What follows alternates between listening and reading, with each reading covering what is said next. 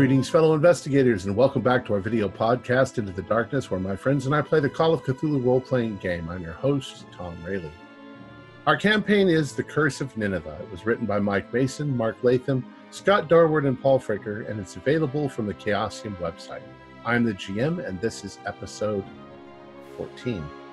Our recap will be given by John Byram. So, without any further delay, let's continue our journey into the darkness. John? Thank you, Tom. Yesterday, I believe we made the best decision of our lives. We turned it all over to the children of tranquility. Vadim had reached his limit. I suppose we all had. There was probably a hundred ways it could have went, but in my opinion, dumping the tablets on that damn that damn Nabu statue onto them was just what the doctor ordered. After a solid night's sleep and a delightful Wentworth breakfast. It was time to get back to work. A trip to the flat of Willard Punchin was interrupted when my entry was foiled by Marion Cheverton, the nosy neighbor. Clearly, a return trip is in order. Until the sun sets and gives me an opportunity for an alternate entry, I'm afraid my best bet was to return to the club. All right. So, shall we start then? As you're, if you're all at the club, um, what are your plans at this point? I need to fill you guys in on what I saw. Uh, there was nobody else in his apartment. I showed up. The I wanted to make sure that nobody was going to step was going to see me go in, so I made plenty of noise to draw anybody that may be in earshot. And of course, there was someone. There was uh, there was Marion Cheverton. I believe I played it off enough to where she's not expecting too much, or she's not suspect, thinking that I'm trying to break in. Although that's exactly what we need to do. There's a few other ways in, but we're not going to be able to do it in daylight, and more than likely, we're not going to be do, able to do it as a group of five. So we'll keep it keep it low profile. I don't mind going back and and busting in just in case she does see me. At least I can say I'm still trying to save my cat, Mr. Meowkins. Uh, so that's pretty Is it much where we're at. This Cheverton's a neighbor. Uh, yeah, she lives. He's on the second floor. Willard uh, Willard Punchin is on the second floor, and she is directly across the hall. Their doors are are, are basically just right across from each other. So she's right there if anything gets loud. Hmm. So you didn't make it into the apartment. You just No. scouted the outside. Well, I, I was out inside to the front door. It's got the shared hallway. Right, right. you know, you have to enter the building to go up. And uh but no, I didn't actually make it into. Now the door was pretty roughed up. It looks like the police may have kicked it in. Okay. So, but still, I I really don't think we're going to be able to use that. And what did we need to refresh my memory? What did we need to get from inside there? We don't know what's in there. Mainly, Okay. we were checking to see if he had a wife, kids, or anybody else that may be gone, which obviously he doesn't, because the place was the place was deserted. And it sounds like the police pulled him out of there middle of the night, kicking and screaming. He had lost his mind, covered in blood. in his own. Not sure. Well, as you recall, you had a newspaper article that you'd found uh, that said that he had been uh, that he had been uh, alert that the neighbors had been alerted uh, by his screaming, and uh, they thought perhaps he was having a heart attack, and they broke down the door, and uh, he had injured himself, and that he's now at Bedlam. To be interested to see where those injuries are at. If it's wrists and uh, wrists and feet, was it that the folks were cutting off, cutting loose? Mm, and tongue, yes. And except for Thompson, he's the last survivor uh, that we know of. Is that right? And Simpkins, Yeah, and Simpkin. Right. Are they in the same institution? Do we know? Uh, yes. yeah, they're in Bedlam. Well, we can, uh, you know, if we want to interview Punchin, we're going to have to wait until business hours and perhaps concoct some sort of probable explanation. Is there any sort of semi-formal document we can come up with and just uh, go to the apartment and if that nosy neighbor comes out, simply show it to her, say Felix brought us to give him legal access or something. I mean, you could try it. Yes, for that matter, without even documentation, we can say, well, uh, I don't know. Do you think that the door is sufficiently damaged, Felix, that we can get in without a yeah. lockpick set? Yeah, we could. We can probably get in. Uh, Because we could just claim to be a lock a locksmith that came Yeah, to you know- assist the rightful tenant. maybe put some coveralls on. Yeah, only two of us, maybe. She was an older woman, so she probably She might retire early. Yeah. She was quick to come out that door when she heard me, though. That was the that's the bad part. She's a little bit of a busybody. Let's say also that at this point in time, you have come under the attention of the police and Scotland Yard and certain people there who know that you are investigating. You know, so, And we are gentlemen, and you are gentlemen. Yeah. right? The risk is not enormous. So maybe we should just all head over there after breakfast and uh, if she comes out, we speak to her politely and we go about our business. I believe it's actually late afternoon, isn't it? Oh, Yeah. sorry. Uh, yeah, so we can, uh, assuming that she um, listens to the radio for an hour, has uh, another cup of tea, and retires at seven or eight. Uh, especially if the door's been compromised, we can all get in there before she even pokes her head out. I should think. Uh, and the more eyes there are, the more likely we are to find something if there's anything there worth. The floors Pursuing. going up the stairs and across the uh, the hall are carpeted, so they didn't squeak or make any noise, as you recall. Quality Georgian construction. Quite the affair. Yeah, so let's uh let's um summon Sykes, ha- have a, a decent meal, uh, and then uh, repair to the Punchin estate. All right. I'm also eager to see how I sleep tonight.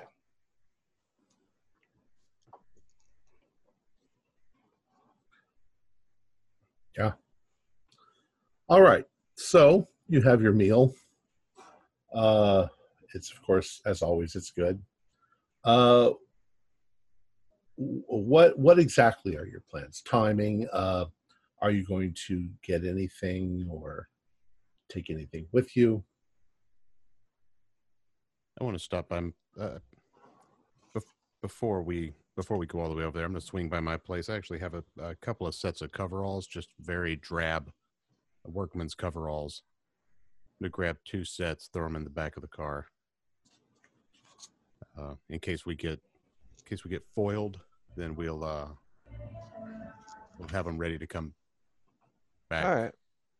Yeah, a couple of uh, electric torches, um, uh, maybe a couple of sacks in case we want to take anything out that we There don't should want to. be lights on in the house. Well, I, but it, if we we don't want to attract any attention, so if it might be advisable to use the uh, inbuilt system, or it might not be. I mean, on- that's fine. I mean, but I would think that it'd be a lot less suspicious to turn on the lights in a room as the Mhm. people seeing flashlights fl- going in the room. That was not unreasonable at all. I But there agree. might be something broken, some dark crevice. I'm gonna uh, I'm gonna go ahead and bring a uh, can. Um, I'm gonna go ahead when I get when I get a chance to go. I'm gonna get uh, my portable camera and uh, my own torch there as well. Portable camera. Portable. Would it be a brownie at this point or no? Yes, it'd be a Yeah. Browning. It'd be a Browning. However, portable is a very loose term. Well, I mean, it's like a loaf of bread. No, it's bigger than that. Is it? At this Mm, time, no. it would Brownies were about like this. Yeah. at this time, they're using most of the cameras that you find commercially are bigger, like you know, maybe two feet by a foot Well, at you're this talking time. like uh, for a portraiture. yeah, but Um, that's I mean, that's what most of us are going to run into. Being a class, we're going to have good cameras, not just a cheapy brownie. I mean, if you want one, that's fine, but Well, something dis- whatever's most discreet. Yeah, whatever the camera you occasion. grab it. Let's go. all right. Okay. Yeah, a couple sacks, a suitcase, um, gloves. And what Gloves. time do you want to be there? Let's see if she stays up past eight thirty. I'd be surprised. Uh, how big a building is it, Felix? Uh, It was just like a four. Was it a four? I think it's a, a three-story uh, brick building, Georgian, um, and it's it's basically got a hallway down the middle with stairs going up, and there's probably an apartment on each side on the bottom, and an apartment on each side. On the are the stairs carpeted too? yes? Okay. Well, we can pretty much get in there without being heard in the hallway. Right. Yeah. So what, we, we, if we arrive there at eight thirty, we can watch the building for a little while and see who comes and goes, um, and then pop in and have a look about. All right. All right. So uh, Felix knows right where the building is now. Exactly how to get there. Um, so you drive up and you park nearby, and you can watch the apartment. And indeed, somewhere around 8.30, 8.45 or so, you see uh, uh, the lady's uh, lights go off. And if you want to wait a while after that, Give it 15, 20 minutes. Let her doze. And the other windows of the building are mostly dark, or there's we see a little bit of family life, or Well, actually, Felix, do you know? Is this like an apartment where the the owner of the apartment does not live there, or is it more like a boarding house? Uh, the the uh, there's no supervisor, nothing like that. There's Okay. no building super. Yeah, if it was a boarding house, they probably would have locked the front doors. Yeah, but that's that. But there's no super. I asked uh, Marion about that, right? and she assured me there's no supervisor. All right, so you wait until let's say nine fifteen or so, um, at which point you haven't seen any more activity going on. All right, gents, let's you- pop in and look about. Absolutely. Maybe there um, there's a porch light on or something like that. I'm sure. Um, all right, so Someone want to stay out, uh, stay out front. That way they can start conversation if anybody walks in, in case we haven't made it in yet. I'd hate for somebody to walk up the stairs if we can't be heard and there's five of us. All right, I'll stay out front, all right, smoke a cigar on the porch. all right. So the five, the four of you uh, go inside. Um, it's a nice building, uh, well maintained. Uh, you go up the store, the stairs to uh, to Mr. Punchin's flat, and uh, you can see uh, the lady's door on the one side and his door on the other, and you can see what Felix was talking about. It probably was kicked in. It's just sort of been pulled to. Police tape is not yet a thing. I shouldn't think. No, I don't think so. Should um, I give it a, a little nudge? I'm gonna grab it by the doorknob and try and move it, not slam it. Like see if it, it can just lift almost off the hinge. Okay. Um, I'm to say that it actually comes to fairly easily, Okay. and it opens. Um, you find that it opens about uh, three quarters of the way, and then it bumps into something on the ground uh, that sounds kind of hard. It opens in. Yeah, it opens in. Oh, okay, okay. Let's all hurry. Let's all move in and get out of this hallway and close that door back where it goes in case uh Yeah. in case Marion decides to come come sniffing around. Sounds good. Okay. You step inside, uh, and you had you didn't flip on the lights. You've left them off. Not until closing the door. Okay. gotta close the door first.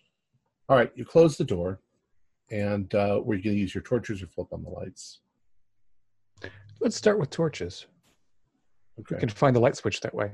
hmm So immediately, as you flip on your torches, um, the apartment is uh, a large rectangle for the most part. Um, directly in front of you is a little sitting area. There's a couple of chairs, a little, couple of little couches. Uh, and then you can see to your right, the room opens up into a larger area. There's a desk uh, with stuff. Now, the whole place is filled with books and papers and uh, boxes of things. And I mean, the guy's not a hoarder, but he's he's a professor and he's just got tons of stuff everywhere. Uh, most of it hasn't been touched in a while. You know, he's started research on things and set it aside, and it sat there for half a year. Um, do a Is spot- there a, lot of blood?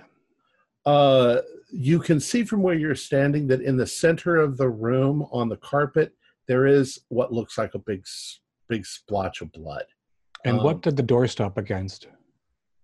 Uh, what the door stopped against, when you look down, there are three rocks about the size of a baseball. They're A what? smooth. I'm sorry? Oh, what? They're rocks. A baseball? What's a baseball? Oh, baseball. Isn't that 1800s that that got invented? Not in England. Oh, okay, not in England. This- about the size of an orange.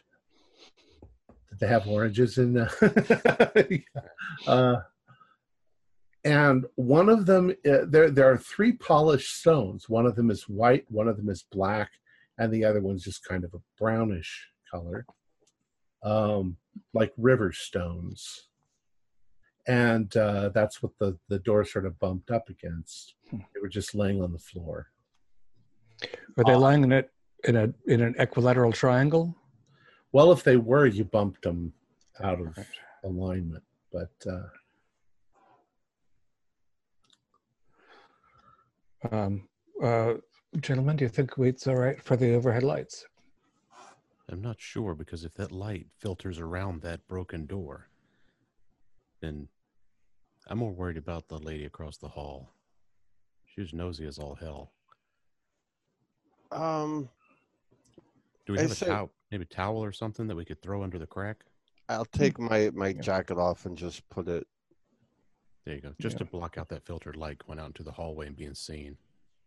then, if you want, we can scoot those magic stones or whatever they are right up against the door so it'll uh, hold that closed as best as it can.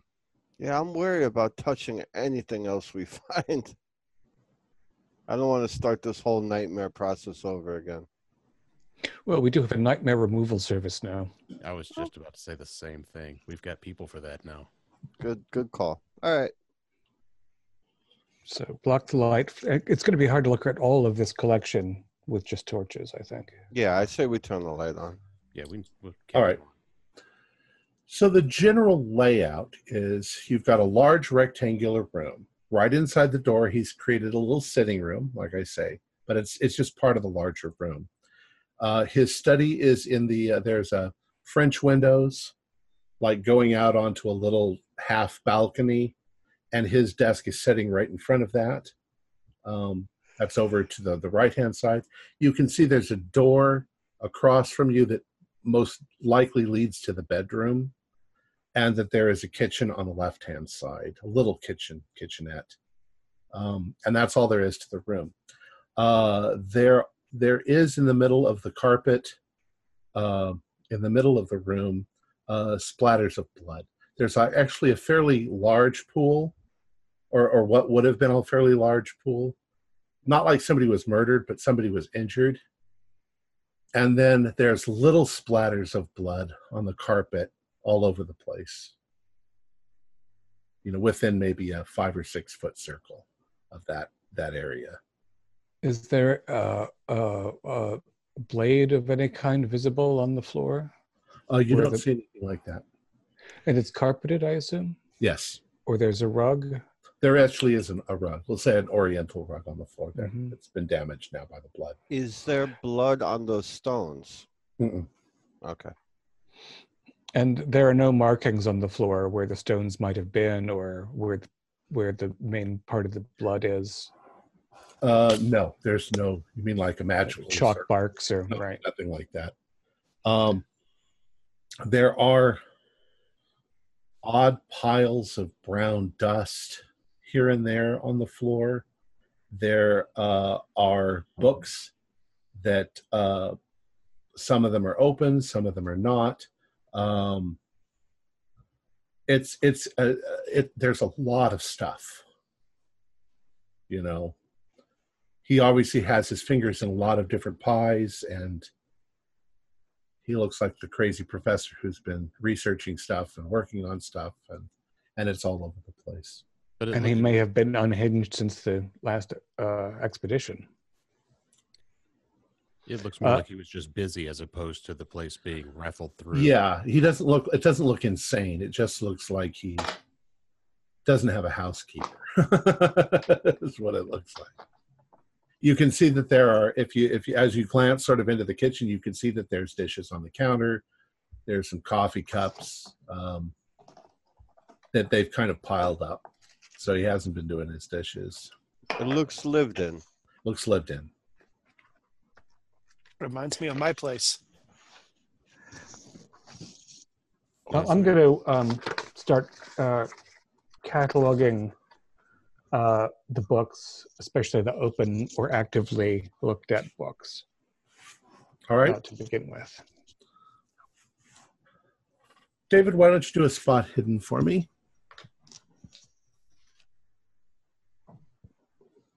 62 for 60, I will spend two luck happily. Okay. Um, one book that's actually lying on the carpet uh, near the bloodstains uh, looks like this. Et Fragmenta Sargona, I believe. An Hmm. old red leather bound text, weathered.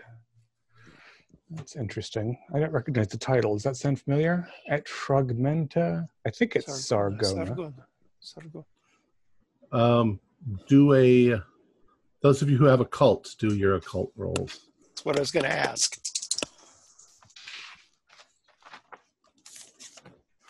Okay.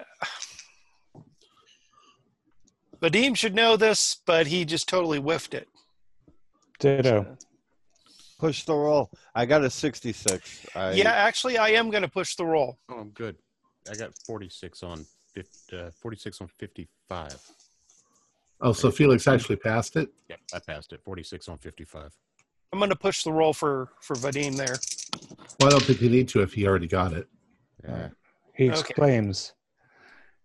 All right. So, Vadim, you take a look at it, and you're pretty sure that this is uh, kind of a collection of the writings of Sargon of Akkad, uh, 1550.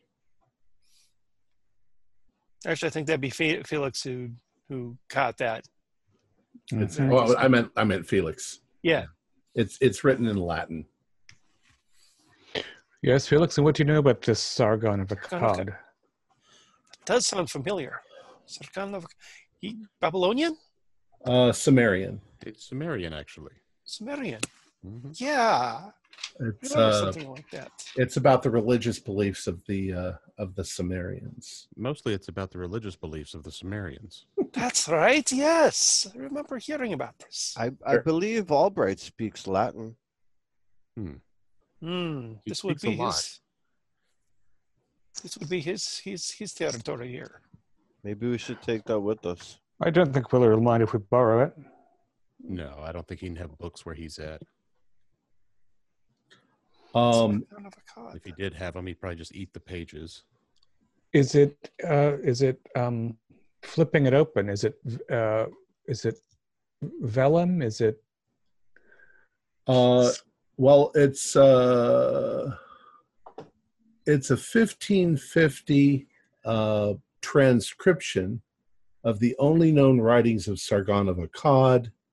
Uh, yeah, it's probably on vellum. Um, I don't think it would be on paper yet. no? And it's hand printed. Uh, yes, It's, it's transcribed by hand. Yeah. So it's a valuable work. yeah. It, this would treat be it a, with good care. valuable book all by itself. And it was lying open or closed next to the bloodstain. Uh, it was lying closed. So there's no page to make note of. Correct. All right. Well, I'll slip that into one of the sacks or with the briefcase that I brought. Cyrus and Fuller, what are you guys doing? I wanted to see if there was. Uh, is there a bathroom in here, or is it a shared bathroom outside? There's a. a that's a question. I, think mean, outside, shared- but in the hall. there's a shared bathroom down the hall. I- So I'll investigate the kitchen. okay. Uh, you find pretty much what I said. That there's there's there's food there's food here. There's uh, things that he's you know pieces of toast that he started to eat and then left them aside, and he wasn't very careful about that sort of thing. You know, so it's messy. But you don't find anything of, of particular interest in there. Okay. Fuller. He's You're, uh. Oh, you're outside. That's right. That's right. Um, Sorry about that. Yeah, I'm outside on the porch smoking my cigar, keeping an eye out for everybody. I forgot. Uh, all right, Vadim. what are you doing? I'm going to go to his bedroom and check out his bedroom. All right. See the condition and, and anything that that uh, is of interest. All right. Uh, you go into his bedroom, and it's very much like the rest of his house. Uh, his you know dressing table has books on it, and his his de- his uh, nightstand has a couple of different things on it. All of them are just technical things. Uh, uh, other people's writings on you know ancient religions and um, some of them most most of them are written in english some of them are written in german I'm going to look under the bed and in the closet to see if anything comes up. okay go ahead and do a spot hidden for me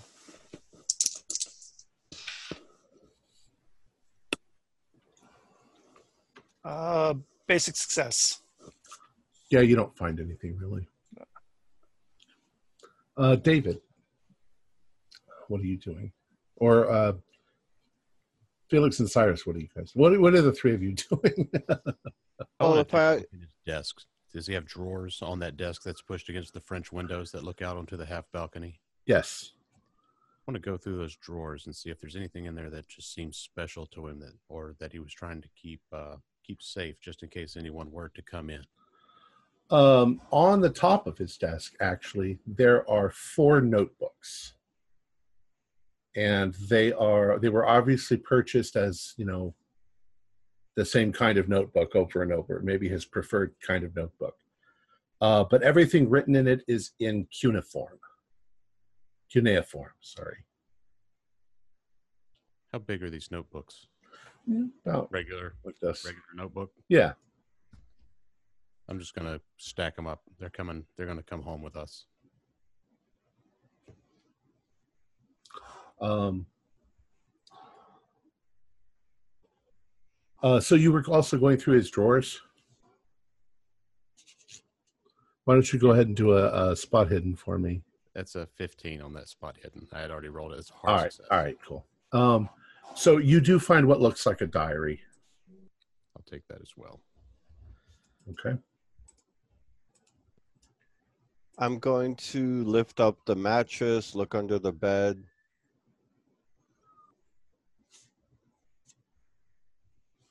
All right. You you uh, check under the bed, the mattress. You don't find anything. Didn't see anything here, Cyrus. I, I always hide stuff under a mattress, so I figured I'd take a look. It doesn't hurt to put extra set of eyes on, on the room. The diary, by the way, is fairly thick. It's a fat, fat diary. So, Um, all right. There are no uh, notable books other than that Fragmenta Sargona around. Um, nothing that looks that interesting. That looks about the most interesting of the books. Uh, so these little piles of brown dust, how many of these are there? Uh, it looks like there were three of them. Uh, they're kind of scattered about, possibly because he may have been lying here and um, writhing around on the carpet. Um, when you look at them, it almost looks like they're crumbled fragments, maybe crumbled fragments of parchment, But not burned. not burned, um, disintegrated. And and when you say pile, do you mean well, as if like the sand from an hourglass, or do you no, mean more like as if something had been sitting there that disintegrated. And they're all the same brown hue? Pretty much, yeah. They don't Uh, look like anything was impressed upon them. No, They just looked like they collapsed where they were. correct. All right, I'm gonna take a little bit on my finger and give it a sniff, and then taste. It's not Um, sniff isn't too kind of- bad. kind of dust. I don't know if, uh, um, for some reason, just because there may be a few little flakes there, it looks like it might be have been parchment. Uh huh. Maybe something old that But it had to decay rapidly to leave. it, it definitely disintegrated. And of course, you know that if a scroll is old enough, it'll do that if it's not Sure. carefully handled. Yeah, you can pick it up, but it'll turn to dust. And they're all within a human limb span of the bloodiest patch on the rug, Correct.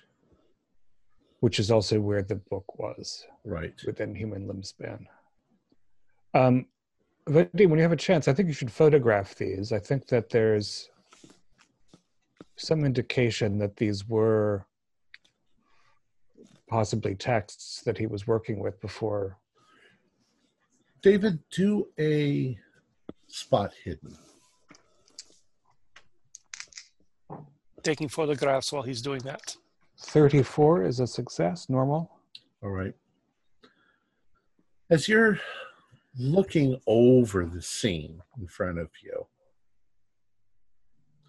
the placement of the, the, the piles of dust and the blood stains, and there there's definitely a one larger blood stain than the others. And if you sit and orient yourself sort of in the room, maybe facing towards the windows where his desk is, that there's sort of a vague shape to it all that you might guess that Punchin was here on the carpet, maybe standing or kneeling, and that whatever the piles were, they were in front of him. And the blood, the blood stain, the big blood stain would have been where his right hand was. Mm. and then the the blood splatters that are everywhere are kind of centered on that spot. hmm Um, there's almost an impression, you know, as if that was kind of the way the blood splattered. Right. And there perhaps the shadow where his body blocked blood from falling behind him. Right. They're nothing like candles, though. Mm-mm. Huh. Uh, and there are no footprints in the blood or anything like that. Um, Or no, not, nothing notable. no. Right. Yes, so gentlemen, it looks as though, and and and Vadim's photographs might help us see this, and and perhaps you'll notice something that I didn't, if I'm not imagining it. If these were documents, and he were making a sacrifice of some kind, maybe of himself, and he were facing without, That's how this seems to be arrayed to me. Now that you mention it, it does look like it could have been magical ritual. Well, don't forget, we have these here, and I walk over to the door. We have these here orange sized rocks that look pretty Mhm. important. We should take those with us. Now, from where, from the orientation of what you're saying, uh, those rocks would have been behind him Behind. and over, over at where the door is. Although, of course, they could have got moved around uh, with the constabulary involvement and his own shrieking. And um, but uh, and, and let's turn those over and examine them. Is there any mark on these stones at all? Nothing. Is there And a they're, place they're not spherical, but they're quite round. They're they're they're they're smooth. They're not necessarily round, or they look like river rocks. They're a Mhm. flat. Do I have? A, am I feeling a flat base, as if there's an up and a down to these things? Well, I mean, a lot of river rocks do kind of feel that way naturally. So, oh. yes, yeah, Oh, this one chirped. yeah. But there's no there's no obvious You found the secret. No, there's no obvious base. Right. And they're not and they wouldn't roll easily. You could kick them, but they wouldn't just roll like billiard balls. Right? Yeah, they wouldn't roll like billiard balls. I'd like Is there to- any? Oh, go ahead. I'd- I'd like to walk over to where those three piles are.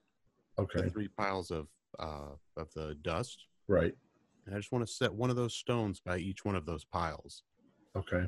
and see if anything neat happens. Do a luck roll.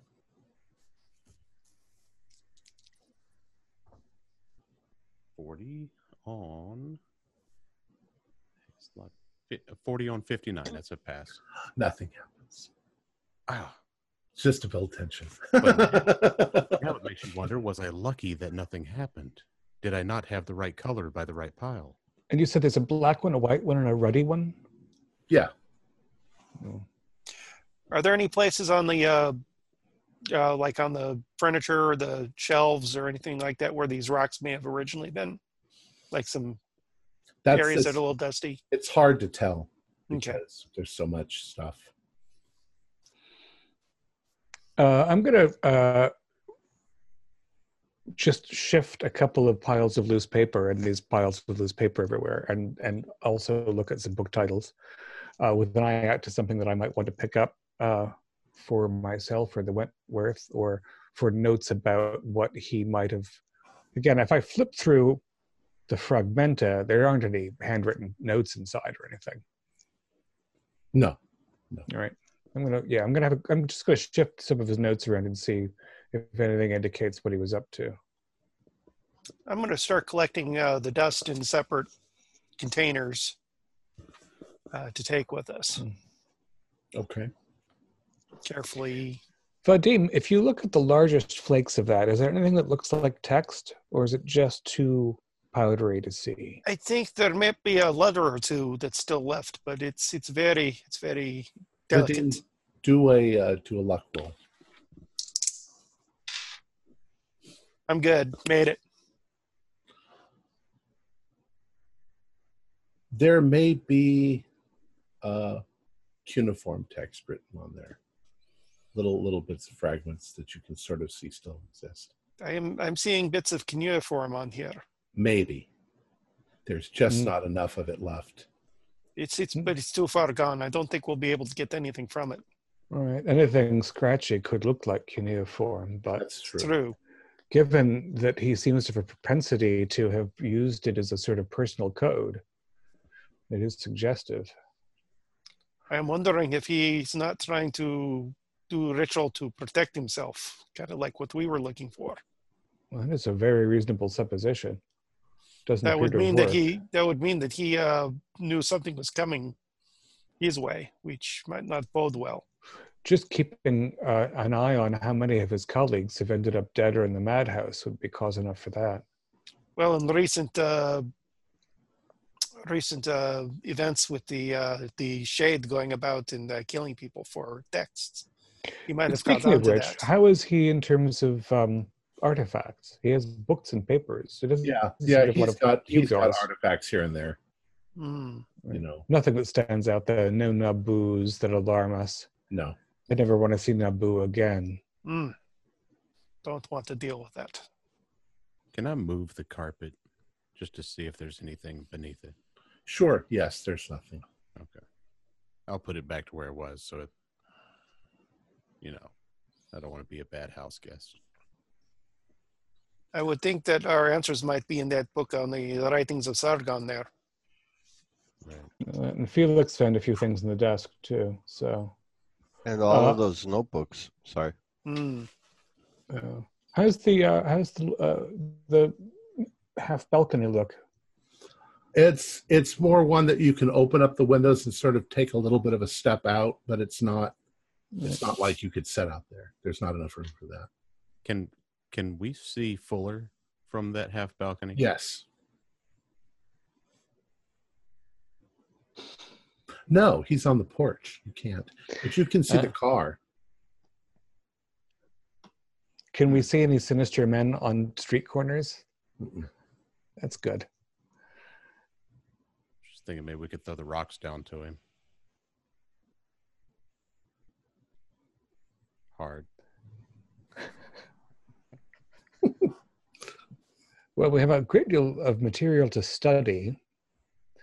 Um, and Vadim, I suggest, on the off chance that there's something we missed visually, that you snap a few more images of perhaps his desktop and the external rooms. But I feel like we might slip out of here and go back and study his materials safely at the club before uh, Mrs. Busy knows knows that we've been here. Now you still have the book with the for translations of the cuneiform, don't you? Back at the Yes. club. Okay. good, Yes. Good. Good. That'll it should be handy. quite helpful. Um, does anyone feel as though we're missing something here? Is there blood on the ceiling? No. Is there anything on the ceiling or walls written and, and scratched or anything like that? No. Can we Does, does it deter- smell anyway? Sorry. It smells like you'd expect it to smell for a musty book filled place. Yeah. Maybe a little bit of that book mold smell, which is a bad thing, but I got I got the photographs. I think we'll be good. I was But- just wondering if we could determine what caused his bleeding. Is there a weapon? Was he hitting himself on the floor? You know, like is there blood splatter a certain way? Like is there a table? You know, do an idea roll for me, Cyrus. ooh, that's not my strong point. I phew, 95. I think he jumped up and hit the ceiling. yeah, you don't see anything. Um, You know, the question is whether the authorities took the weapon with them, or, and gentlemen, I only suggest this because of things we've experienced. He was attacked by something that departed otherwise. Or and he so could have done a ri- weapon. or he could have done ritual and the ritual didn't go well. Right. Well, that's the attack. I mean, I, you know, the the way the blood spatter it presents suggests that he cut himself on the right wrist, but it, but if there's no weapon, either again the authorities took it, and we might contact Scotland Yard tomorrow, or if there never was one, that, you know, in the normal sense, there was some great black beak from beyond that pecked at his right wrist and disappeared back into the void. Hopefully, Anything Scotland Yard has a. Oh, uh, if he if he uh, performed his ablutions down a hall in the shared water closet, would he keep uh, his shaving kit in his bedroom or in that bathroom? no, he would probably bring it back to his room with him. So let's have a look in the bedroom for a shaving kit and see if he's got a nice clean safety razor or if it's missing. Okay, do a spot hidden for me. 44 is also good. Okay, you do find his shaving kit in his desk, and it is clean. Mm. And if I were going to cut my wrist for a ritual purpose, I would probably use a nice sharp razor like that. So that's something we should keep in mind and definitely get in touch with our associates at Scotland Yard. All right. So, are you We're going to up. leave? Yeah, if we're wrap, if everybody's good with it, we probably want to slip out of here as quietly as possible and Mm. kill the lights on the way out. Lights out first, then Lights door out. open, then slip down the stairs. Quiet. I remember to grab my jacket so I don't leave it there. Yeah. All right. So, for the sake of fun, we'll just say that you easily slip out. It's quiet. No, you're not bothered at all, and you drive on back where to the Wentworth Club. All right. So you've you've arrived back at the Wentworth Club, and uh, you've secured a a room upstairs where you can chat in private. Uh, there's not many people moving around this time of evening. A few people at the Wentworth Club. And I assume there are a few lads at the bar, but mostly people have gone home or. Right. Um, th- there's a there's a primary safe at the Wentworth. Are there small places to keep things, or, or should we just take everything home and come back? If there was a cabinet in one of the lounges where we could put a group of materials and trust they'd be undisturbed.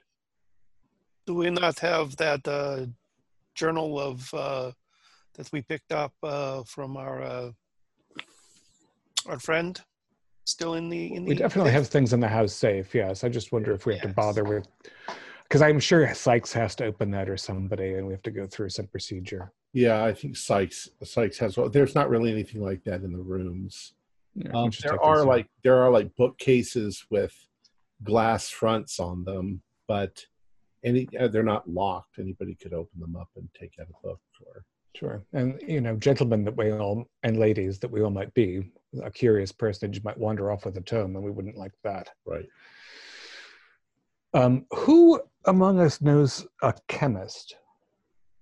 I wonder. Maybe we'll ask Sykes tomorrow. I'd like to have the samples that Vadim collected of that powder analyzed and find out whether that's papyrus or vellum or what's that other kid things printed on. Be curious to see if we can figure that out. You know, I bet if we just took a tiny piece down to the museum, there'd be, we may be able to gain access back downstairs where, where we were kind of known. You know, the Hmm. the security did let us walk right through. And so They have what we'd need. That would be Yeah. that would be a good idea there. Well, I, I should say that it's it's really mostly dust. I mean, there's not much of a piece of anything that you can take. A f- tiny flake, maybe, but hardly something that that they could identify. Maybe, maybe they could under a microscope or something. Well, Reginald uh, can read or translate cuneiform, and Fuller, I believe, can read Latin. So Um, you know what? I bet you there's a microscope someplace in the uh, the Mm. Club. that makes sense. Mm. You know, in the library. Yeah, I'll just give it to you that if you look at it under a uh, microscope, uh, you can tell that it's probably skin. Hmm. Maybe from an and there was an ink mark on it at some point. Yeah, you're not still not too sure of that. It- it's definitely there's some sort of a what looks like part of it, maybe a cuneiform, but you're really not sure. Um, Right. yeah, But distinctly, the papyrus would look like woven fibers, whereas this looks like something cellular and flattened, correct. with the largest flake we can dig out with you know, Right. tweezers. Right. Very good. Um, well, I frankly um, haven't slept well for the last few months. Um, I'd like to, if it's convenient to lock materials up here, we can do that. Otherwise, I'll take uh, the Fragmenta home, and or actually, maybe Fuller should take the Fragmenta home. Before we part, actually, Fuller, you should have a look at this text largely in Latin and see if anything strikes you. But I would love to sleep for 12 hours. we, left Fuller on the porch accidentally.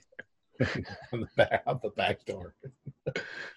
uh, all right. So is that what you're going to do? You're going to Fuller is going to take the Fragmenta Sargona, and um, you have four journals with cuneiform written all through them, and uh, You want those, Reginald?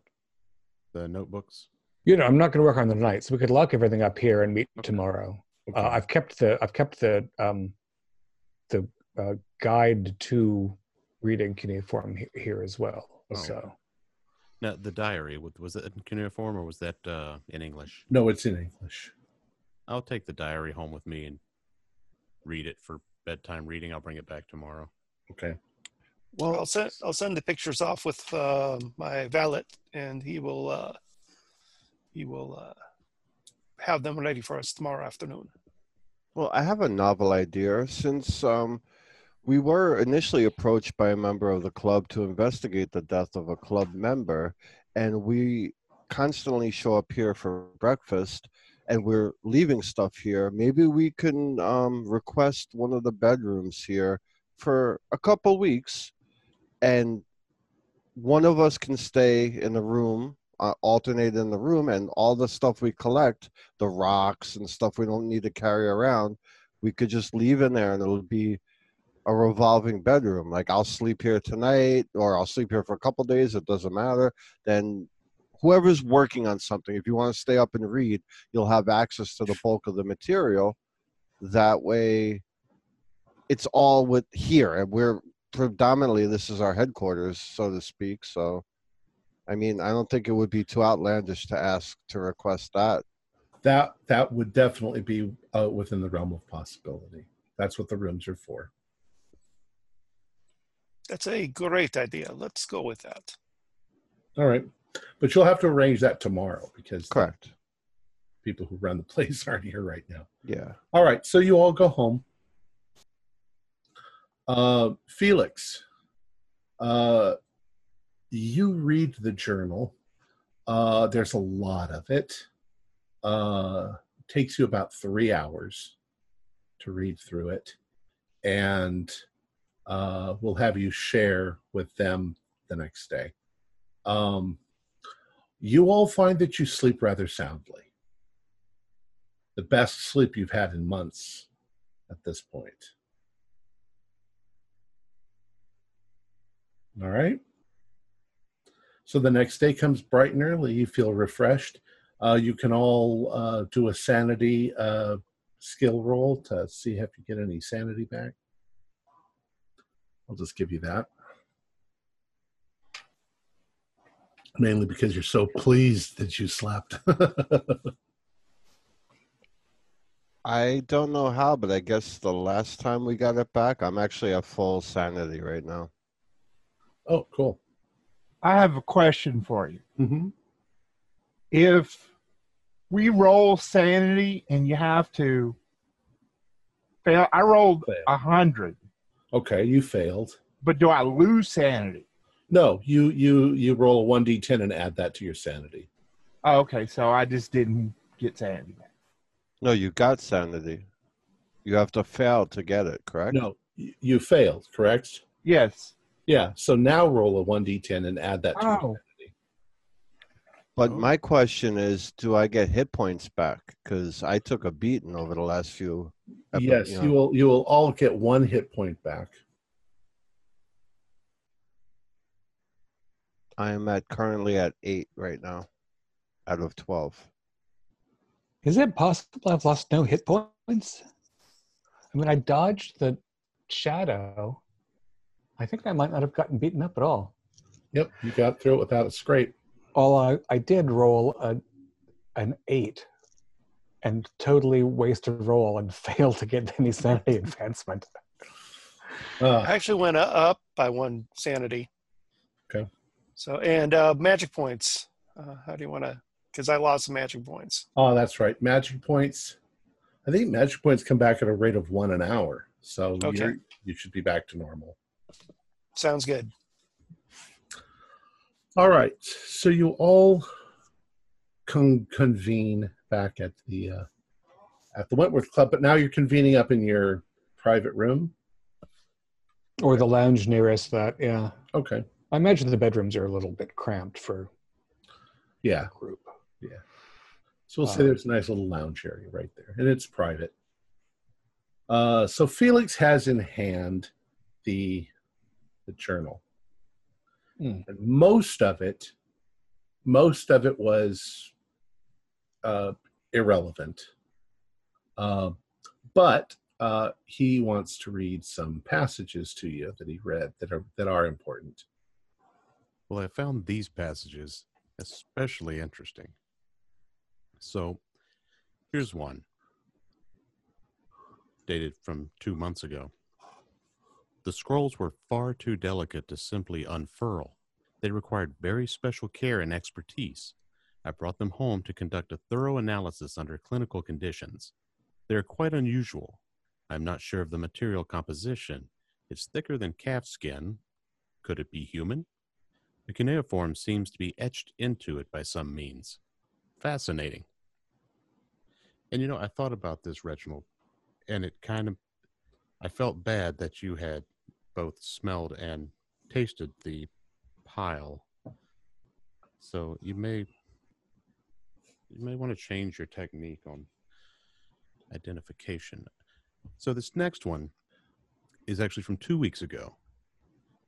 He says, I have the uncanny feeling I'm being watched, being followed from the British Museum to my flat. Is someone watching me? I find myself stopping suddenly and turning my head, but nothing is there. I cannot help that my paranoia is growing and that I am aware of it. I wonder, but I know that no one could possibly know anything about the scrolls. Except, no. Could it be that we have somehow attracted the attentions of the mysterious guardians of legend, the children of tranquility? If so, then God help us all. So then he goes on, one week ago is the next entry. Something is terribly wrong. I was approached by two men at the British Museum, men I have never seen before. They had French accents. They told me they were employed by a very powerful man who they would not name, and that he would like to meet with me concerning my translation of the Scrolls of Endless Shadow, which I had been translating. No one could possibly know about the scrolls. No one. I denied that I knew what they were talking about. They pressed me for information, but I stood firm and asked them to leave or I would call security. The Frenchman reacted angrily and threatened me. Then, monsieur, you will be seeing our employer sooner than you think. Crazy, right? And obviously, I can't put it down at that point. So, the next entry from five days ago. It is vital that I complete my translation of the scrolls. There is a terrible curse that hangs over us all like a thundercloud waiting to strike. It broods and boils and waits for its opportunity. Only by deciphering this fabled curse of Nineveh and its blasphemous rituals can I possibly save us all. The others will not listen to me, and so I must act alone and immediately. I'll try tonight to enact the ritual of protection as outlined in the scrolls. Then I shall be safe from harm and able to free us all from the terrible grip of Nabu. And that's the last entry. So he died trying to pull off this this this protection ritual. Well, he's Oh, not he went he's in the mad. hospital. Or he, he almost He died. went mad. was Let out. Went mad. Doing protection ritual. That's what I was suspecting. It confirms. Now these Frenchmen too. Now I other than them being Of Italians and Frenchmen. that's the thing. It's it, other than them being Frenchmen, it sounds just like the guys that exploded in my car. I think they are in league with our uh, our warlock extra party there. It also suggests that my suspicion that Thompson was the employer of the fellows, yes, who popped like overfed ticks, Mm, might be mistaken I disagree. because but he knows Thompson. Punchin knew Thompson, so he wouldn't uh, beat around the bush like that. I should, I shouldn't think. But Thompson's grimy paw, paws are all over this still. Certainly. Well, one thing is for certain about Thompson is that he seems to be rather exempt from uh, these uh, curses and uh, troubles that all of us have been facing, hmm including his own people. And it is also suggested there are others involved in this too. If you re- read the uh, what was written down, he said that there were others that uh, did not take him seriously. That could one of them could be Thompson, but there could be others involved as well. I, I was think- surprised by that in addition. And I'm wondering who that would everyone be. else should have been out of the picture by now. Yes, because there's not that many people left from uh, these From uh, either secret, this, this the secret uh, foyer into uh, how you say the uh, Temple of Nabu. Yes, it does make me concerned that there might be a third investigation that we don't know about. Otherwise, who would be. these others be? or other people that are involved with uh, Punchin and Thompson that uh, we don't know about. Perhaps the facilitators for for the secret mission to to uh, to uh, the Temple of Nabu. Perhaps. Now, I wonder whether the the francophone visitors that he describes were not, in fact, just other members of the Children Tranquility that we haven't met yet, because they were actively searching for information about the scroll of the shadow. And we were given a translation of a scroll about a shadow by the Children of Tranquility. It's So possible, is it a different set of scrolls? I, I just, I'm not certain. I think uh, scrolls of shadow are the uh, what these piles of dust that are left over. Mhm. And uh, I also think, yeah, as I said, these Frenchmen are, are in line with our um, other magically inclined party, this warlock that seems to be out there who likes exploding his own men, because they mention their their employer, not anybody by name, but their employer. So that would highly suggest that it is a warlock.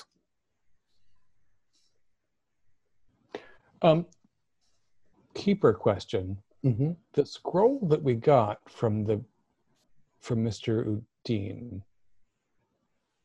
The one was- that uh, the the chains of pain. Hmm Mhm. That was written in English just on parchment. Correct. It's a modern Probably something current. Yeah. I mean, it was it was it was given to you in a format that was very. It was a scroll. It was it had pretty little wooden dowels putting it together, but it was definitely modern. as opposed to the you know the scrolls that um and thank you felix for your sensitivity um i thought nobody saw me touch the dust of my tongue damn it damn it um We all again have quirks. So, you know. you know and we're all dust Yeah. but it, the thing that we were given that we used could not turn into the kind of dust that we found in piles on the floor No, they're just that's different definitely material. That's definitely you know modern vellum. So it's probably a you know calfskin or something like that. well i needed i by the way did you all sleep well Quite so. It uh, was actually nice to get a good night's sleep. and no nightmares None. First good night in months. Even you, Felix, despite reading that? Oh, I slept fine. I, I I think if we had another month of sleep like this, I would feel like a human being again instead of a shadow. Beginning to think a little bit clearer now. Um, however, given the news from the journal, uh, I think that uh, the best thing for me to do is repair to a corner nook with some of these texts and my uh, new cuneiform uh, semi dictionary and see what we can find out about what our friend was up to. Oh, and Fuller, uh, I'll be curious to hear from your efforts what these fragmenta are like. Yeah, I suppose I need to do that. But before I start translating, I want to do an appraise of the book, not just to find out if it's an original or copy, if it's worth anything, any backlog history of it. For which book? The fragment, fragmenta. Okay. Um, Sure. I mean, uh, you can find references to it. Um, the book is written in Latin. Um, it is a handwritten copy from 1550, claiming to be a transcription of the only known writings of Sargon of Akkad. Um, it uh, it sheds considerable light on the religious beliefs of the ancient Sumerians.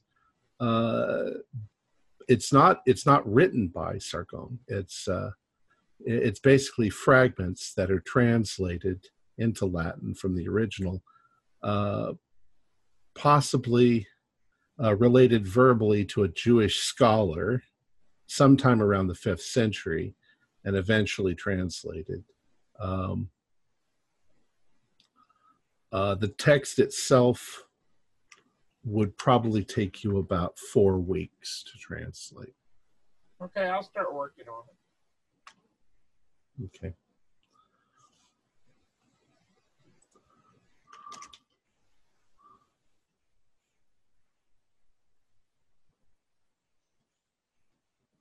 Um, so what are you going to do next? Well, I'm Well- going to start the um, cuneiform translation of the other books that we retrieved. Uh, I'm going to start. I'm going to do the f- first, which I think will be for English readers, the rearmost pages. Let's look at the back front of each of them first and try to translate them to see if they're a continuous text or a series and in what order they would belong. So you're going to sort of, are you saying like you're going to thumb through them really quick? I'm gonna have a, I'm gonna thumb through them and then yeah translate the, at least the first couple end pages on both sides actually. Okay. Um, from thumbing through them, you notice three things. One is that the that they're going to be difficult to translate. Um, the second thing you notice is that uh, these are these are uh, this is all handwriting by uh, Punchin, obviously. That as they progress, they get progressively uh, Weirder. not weirder, but uh, more scrawling, more furtive. That he's that he's translating and that he's writing stuff, and that his his penmanship was perfect in the beginning, and it's getting scrawly. And the third thing that you notice is that you're pretty sure at least most of the last book is written in blood. It's dark red. So his collapse had been happening for a bit. Uh, but they didn't have titles. They don't have different. There's No. no. It's just a contiguous whatever from ink to blood over three volumes. No. And as as you work on them and as the game progresses, I'm I'll give you some hints as to what you're starting to figure out. I'll grab a nothing that pot. Do right away.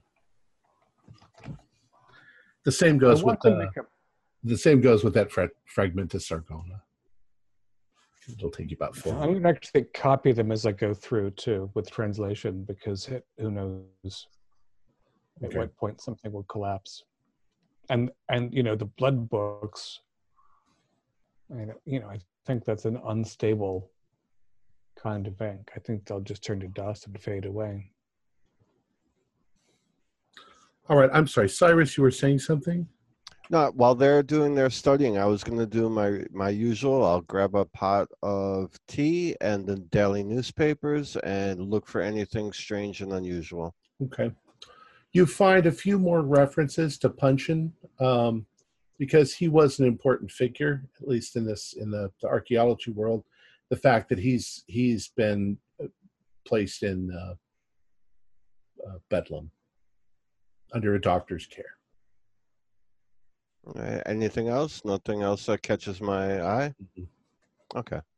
Cyrus, can I get the classifieds from there? There you go, sir. Excellent.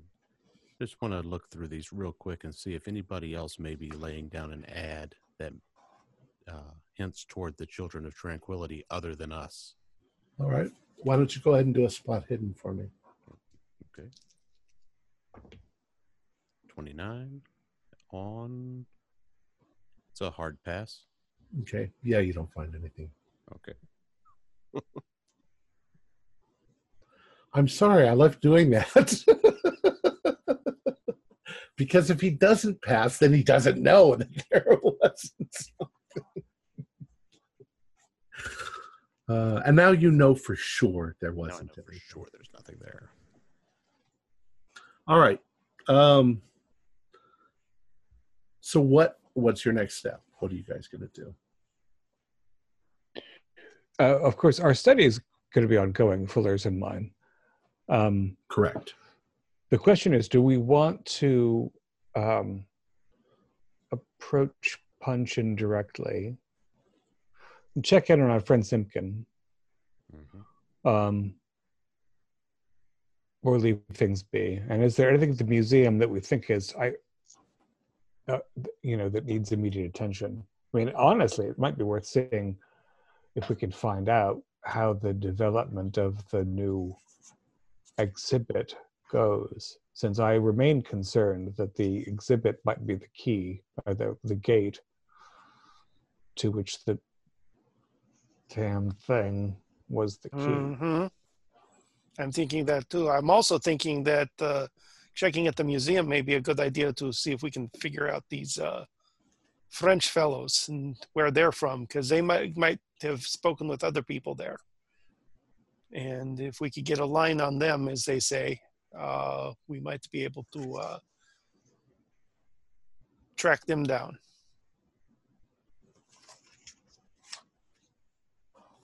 Yeah, I say we can go to the hospital. I think that would that should be the first stop. All right. So are you all going to go? Yeah, you all you all you all can go. Stop splitting the party because it's just poor Fuller just sat there on the porch smoking a cigar. Uh, all right. So you drive over to Bedlam, and uh,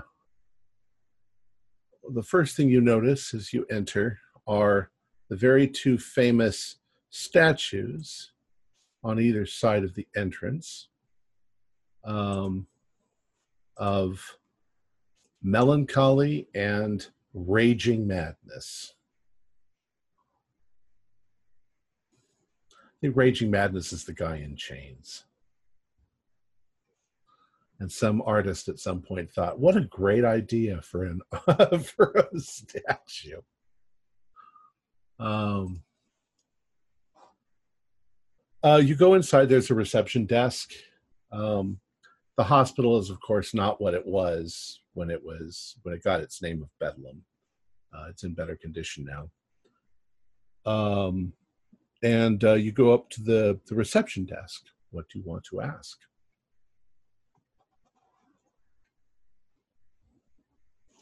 Well, hello. Uh, hello. What can I do for you? Yes, uh, we're here to see Mr. Uh, Mr. William Punchin. Oh, do you have an appointment? Uh, the, Mr. Punchin is a patient. Yes, I don't think he has an appointment book set up yet.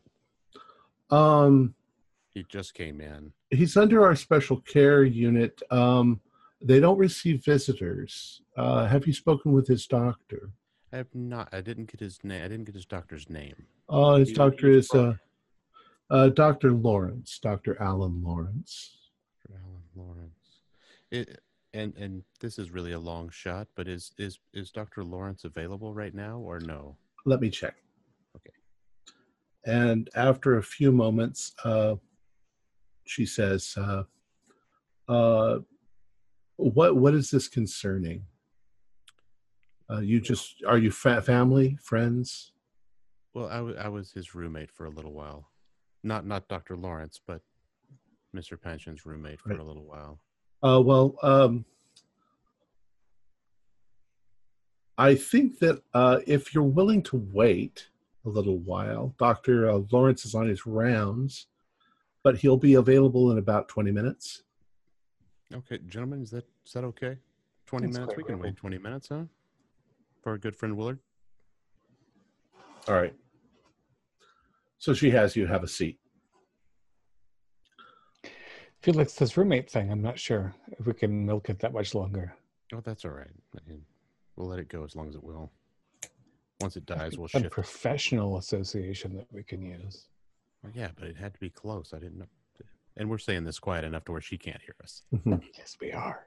Yeah. Look, I got his doctor. What more do you want? Yeah, it's good. It's good. I'm just not sure it's going to work with the doctor. We can change it then. Clearly, they won't talk to each other. So after about 20 minutes, um, um, a rather young, uh, good looking uh, doctor, you almost think that he's too young. Uh, he comes uh, around the corner, he talks to the receptionist, then he walks over to you, gentlemen. Uh, I'm Dr. Lawrence. Can I help you with something? Thank you very much for seeing us, Dr. Lawrence. Of course. Uh, let me introduce uh, my associates. Uh, none of us actually knew Withered Punchin very well, although Felix has a long association with him indirectly. But we are very concerned about uh, what seems like it might be some kind of syndrome that would match uh, Mr. Punchin's difficulties. You see, several people who were investigating ancient sites in the Near East have exhibited symptoms like what it appears Mr. Punchin did. Are, are, are you associated with Mr. Thompson? We are. I see. Well, um, gentlemen, why don't you come into my office? Thank you. Um, so he takes you in. It's a nice size office. Uh, what you'd expect from a, I don't know if he's a psychologist or whatever you call him, psychiatric doctor. Um, he says, "Well, uh, it was Mr. Thompson that uh, that uh, committed him here. Um, what what can I do for you?" And you're aware also of Mr. Simpkin, who's also in the, in the institution's care. Oh yes, Mr. Simpkin. Uh, he has had to have been uh, fairly heavily sedated. hmm He's he's, he's Yes. quite uh, yeah. Yes. well, and and we're concerned, and as is uh, Mr. Thompson, that that they have a similar, whether or not they have a similar affect or ideations or delusions. Well, Mr. Simpkin is not self-harming. Uh, it, it would seem that Mr. Simpkin was simply not in a position to take care of himself. Uh, he was dehydrated, uh, malnourished, um, uh, suffers from uh, debilitating uh, nightmares. delusions of paranoia. Correct. Uh, though he has calmed down a bit since he's been here, he feels, as he put it, safe Hmm, from. That's a great deal. he's got improved. paranoia, obviously. it, Uh, was, it was enormously difficult for us to comfort him enough to bring him here. Mr. Punchin, on the other hand, uh, uh, has to be restrained. Uh, He um, he harmed himself rather badly. Uh, So I understand. In your clinical assessment, then, their uh, patterns of disorder are entirely dissimilar. well, Mr. Punchin is more lucid. hmm That's in Um, accordance with what we would expect. And uh, from what I understand of Mr. Simpkin, Mr. Simpkin's uh, uh, neuroses have been coming on for a long time. Uh, Mr. Punchin, on the other hand, was uh, apparently fully within his uh, in his right mind just a week ago. He was apparently lucid, yes. Yes. from what I understand, he was an active uh, member of the British Museum, uh, uh, uh, well regarded uh, uh, translator. Indeed, we are aware, however, that he was already expressing uh, episodes of paranoia for some time. Um, has he spoken about his specific fears since he's been in your care, Um, doctor? for the most part, the, the, the first couple of days now, uh, he has been quite. Uh,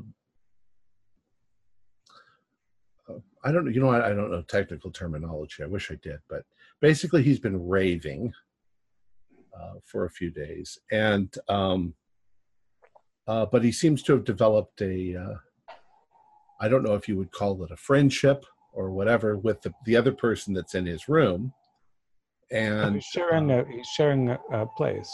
he's sharing a room yeah. Um and uh and his roommate seems to be able to calm him down i don't know if they talk in the evenings or or whatever but uh It's a very promising sign. Uh, do you think, Doctor, that uh, under the circumstances, uh, it would be safe for him and for us if we were to speak to him privately or with your presence? well i'm i'm not sure that's a good idea gentlemen you see mr punchin he has suffered a great shock so severe that he may never recover um his physical injuries are extensive and his appearance uh, is not for the faint of heart.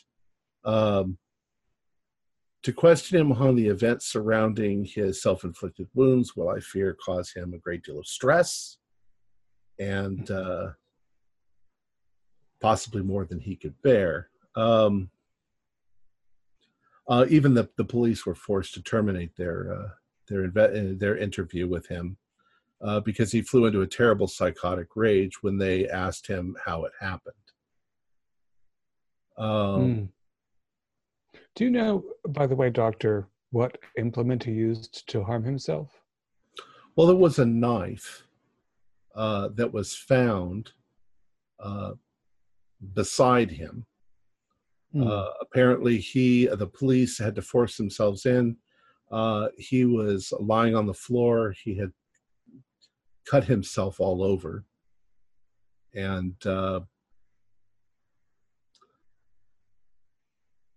they recovered the knife. Quite honestly, it's it's bizarre. It's it's quite bizarre. How do you mean people injure themselves with knives with some frequency? Well, he seems to have been riding on himself with the knife, scratching something into his skin.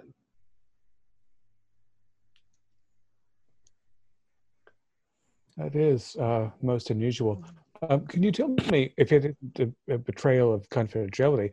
Uh, the fellow he's sharing a room with, what is his condition? Oh, Mr. Wynn, um, Mr. I'm sorry. Sorry, I should have that right there.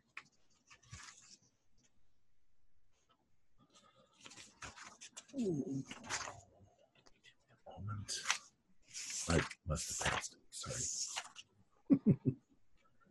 it's just a little.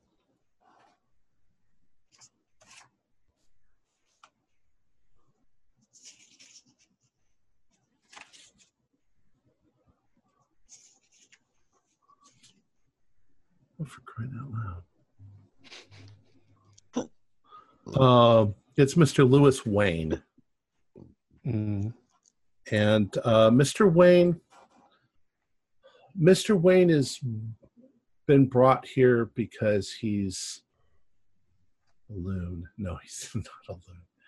Um, he suffers from mild delusions, uh, but he's otherwise completely harmless. And so you think that his um, impressions uh, of uh, uh, of Punchin's behavior are reasonably accurate and Well, you're. I, I'd like to ask you a few questions, gentlemen. How are you related to this case? Well, it's all about uh, Sarah Shell Thompson, after all. And um, the concern, um, I have to ask you, of course, to keep this very quite quite confidential. Uh, and my uh, colleague, Mr. Matthews, will explain further. But the uh, there's a concern that some sort of contagion is possible in that several parties involved in uh, the expeditions in the Near East have resulted in individuals becoming, in various degrees, mentally unstable. More, it, it is more frequent than any logic would suggest. And so the concern is is there a fungus or bacterium or other animalcule that was brought over on these artifacts? And we have to keep that, of course, extremely private until we determine whether or not it's a real possibility. Well, we can certainly do all experts. We can do some tests ourselves to see if we can locate any any odd thing like that. But I'm not sure that. Uh, uh, it- quite honestly, his psychosis is a bit baffling to me, and I'm not. I'm not convinced. There's reasons why I'm not convinced that his wounds were self-inflicted.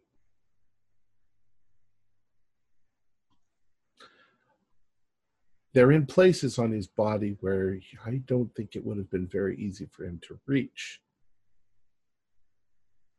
Yeah, well, that is a concern. There may have been an accomplice. There may, again, these people may have a shared uh, delusion.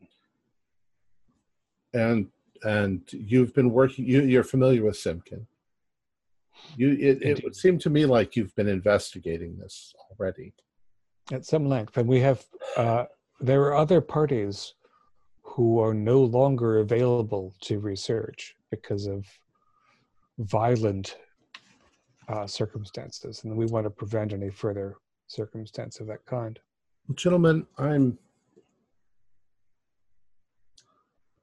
i'm considering it to allow you possibly to speak with him. But um i i would caution you to be extremely gentle many of the staff many of the junior staff are afraid of him and uh as long as none of you are too squeamish or or uh I, I, I need to consider this. Um, let's go for a walk. Before we go, Doctor, I have I have a question for you, if I may. hmm Uh, this knife that caused wounds on on our on our unfortunate fellow, um, Was it it was it was some kind of a dagger. a dagger. Yes, I believe Um, the police have it. The police have it. Do, do you know if dagger was eh, like anything specific about dagger, or I don't know. okay? So the police would know about that. Yes, they should. Very good. Thank you. So he says, gentlemen, you know, let's let's stroll around the grounds and uh, get to know each other. Let me let me you know ask you for more some more questions. So I'll do that. Um, all right. So I would like you all to do a spot hidden for me. Ooh, a seven. 23, so that's a hard success. Standard success. 20 is also great I failed 81. Okay. So as you're walking, um, uh, he decides to take you out onto the grounds, which are quite extensive and actually quite nice. There are patients walking around. There are patients supervised. There are patients with orderlies. There are patients who are on their own walking about. Um, obviously, none of these are criminal because they wouldn't be out here. And there's definitely a, a criminal wing to uh, Bedlam. Those of you who passed, uh, maybe at the same time, maybe a little bit different, uh, you notice there is a young guy. He's in a white uh, patient, whatever they wear. And he steps out from behind a bush uh, as you're walking past, and he begins to follow you at a distance of maybe 15 feet back. But as you're walking, he walks behind you. He's totally unfamiliar looking. Yeah, totally unfamiliar. Looks like he's maybe 20, 22, somewhere around. Does he look Italian or French? Uh, he's got a kind of a dark, uh, maybe a, uh, what do you, the olive complexion to him. Mm, he could even be from the Near East. Maybe. Uh, visible scars. No. 15 feet behind. Yeah. Yeah. All right. Well, keep an eye. Felix. Yep. You got that? Yep. Keep an eye on that. Good. On him. So, Doctor, um, uh, has Simpkin uh, improved significantly since we brought him in? I think that he's calmed down. Uh, he needs drugs to sleep, though. Mm. Yes, I think when we came across him, he had not meaningfully slept for months, bordering years. Um, and he was terrified of everything. Does he interact with other um, residents? Uh, no.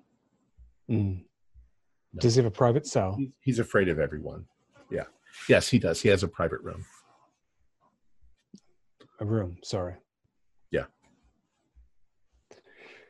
Uh, do you think that uh, our, our friend Mr. Punchin will eventually graduate to a private room, or what's your prognosis as an experienced clinician? In Well, this? at the moment, he seems to be doing very well with his roommate.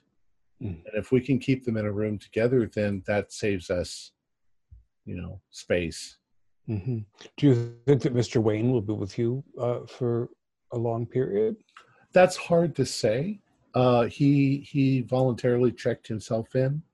Mm. Um, I think he's he just sort of, as I say, he suffers from kind of a nervous, um, delusional. He's getting old. Uh, all his entire uh, his entire program he's paid for himself. It's it's comes out of his estate. Um, but you know, uh, Mr. Punchin has no uh, relatives that we are Mhm. aware of. It was Mr. Thompson who has paid for and uh, and uh, asked that that Mr. Uh, Punchin be given the best care. Yes, well, uh, Reginald's a generous soul, and they work together substantively uh, over some course of years. And again, there is a concern that there is some uh, potential for shared disorder that Mr. Thompson, of course, being you know extensively traveled himself, is concerned about. Uh, how long did it take, Mr. Uh, is Mr. Punchin heavily bandaged yet? Yes. Mm. Yes. Head Have you seen his injuries yourself? Yes. Yes. Before he bandaged them. Uh, Were there any photographs taken of his injuries? uh, there were not. Mm. Yeah, he was in a great deal of pain, agony, even. Um, Yes, I think he suffered a great deal. from the extent of it, I would say yes. He he suffered a great deal. Um, popping out my handy notebook and turning away from the pages of what I wrote down in Mr. Punchin's home, I'll suggest visually some cuneiform, And he says, "Yes, yes, like that- this at all. that's that's very much what the what the marks on his body, little tiny scratches making patterns." Um, Yes, that makes sense that he'd be obsessed. I mean, this has been his life's work. Uh, he's been writing in this ancient form. Felix, you notice that the young man, uh, he's gotten closer. He's maybe 10 feet away. Um, and he's got a he's got a kind of a smile on his face. Um, he seems to be actually uh, well, do a spot hidden for me. That kind of gives it away that there's something. Uh, 43 on 74, just a regular. Uh, okay. You notice actually that he is stepping from one shadow to the other uh, in your guys' shadow. Your shadows are sort of dra- back behind you. And every once in a while, he'll leap from your shadow over to Reginald's shadow. And with this kind of bizarre, delightful look in his face. Um, but you're not looking directly at him. You're sort of, you know, keeping Right. an eye on him. But he's getting closer. It's all right. When he gets about, uh, when he gets about maybe six feet from us, Uh-huh. I want to turn around real fast and say, "What are you doing?" All right, so we'll say that that moment comes. You guys are on the grass, and uh, he gets about that close, and so you turn around, How are you doing? and he looks up at you and he goes, "Wait, what? You can see me?" I can't. And see he you." suddenly runs, runs away, and the doctor looks over and he says, "That's just John McIntyre. He thinks he's invisible." Hmm.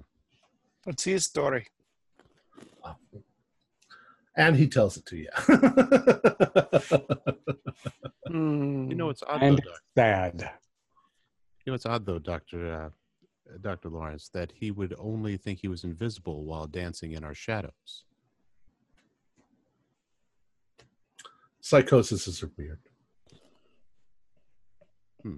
Maybe it means more are. to us than it would to you at this point. It's peculiar, though. And I don't use that word very often. Peculiar. Uh, I want y'all to do another spot hidden for me.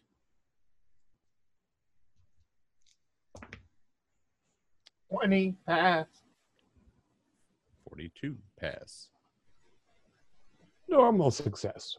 Normal success. I have not made one roll this game.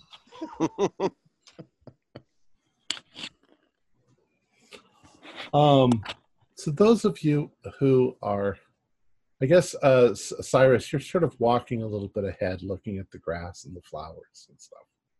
Um, the rest of you notice a man walking by, and the man has a puppet, a hand puppet. And the hand puppet uh, it looks like it's fashioned to look like a, a, a woman in a dress with a hat on. The hat is red, the dress is black. And as he walks past you, he's almost like an, an automaton, like he's just walking in a straight direction. But the puppet is looking at you as he walks by.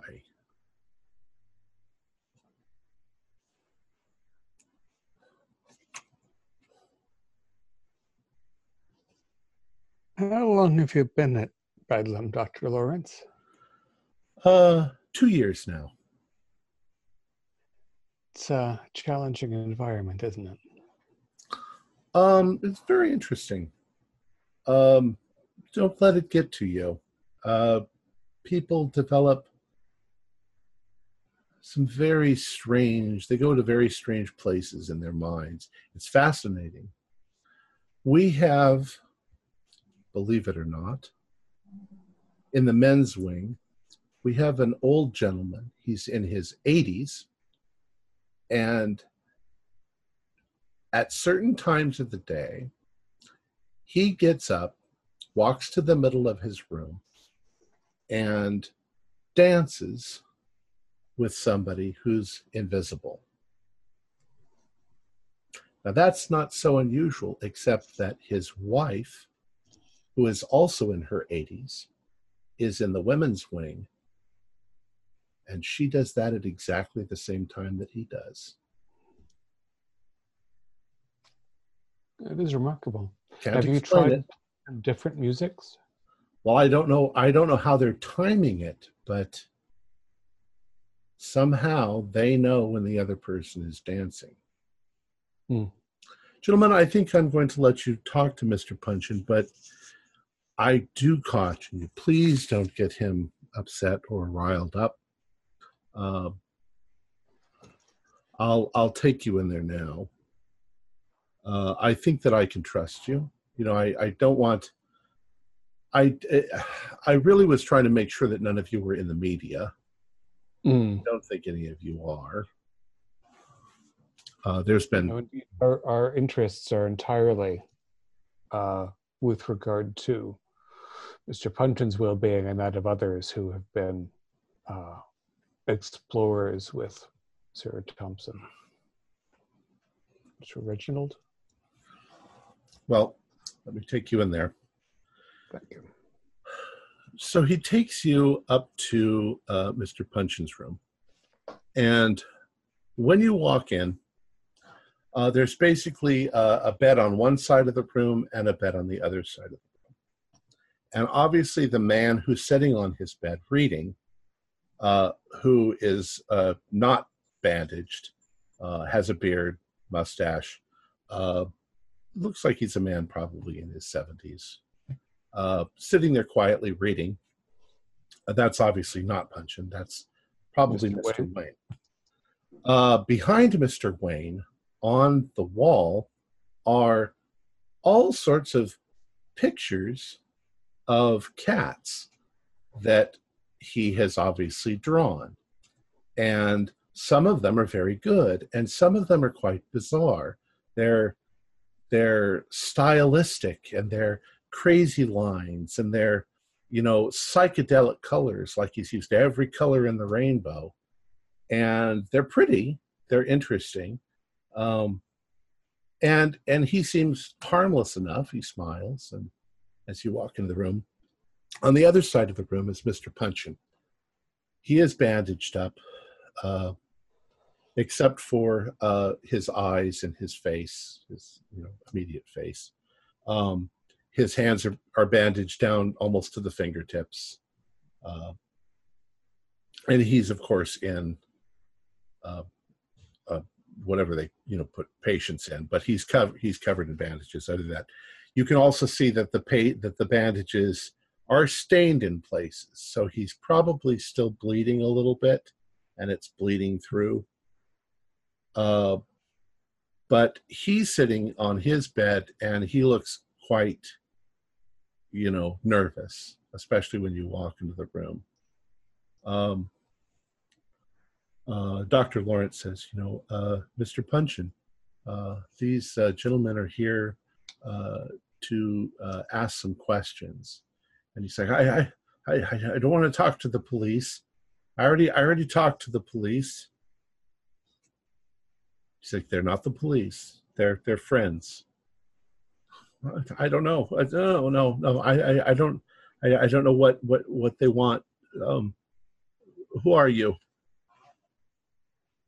We are uh, we are uh, separate from the children of tranquility, but we are approach you with peace in mind and comfort. How how how do you know that? How do you know anything about that? Who we are you? Have, we too have been involved in uh, strange experiences from the digs. In No, no, no, no, no, no, no. As soon as you start mentioning things like the digs, he's freaking out a little bit.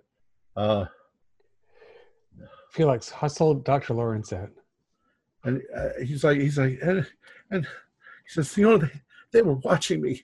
They, they were watching me. He says, they were always watching. They still are out there. He points like out out into the garden. They're Mm. watching us as well. It's all the same, and they want to kill me. Oh yeah, uh, they they think I don't know, but the words they speak to me, uh, they're in me now.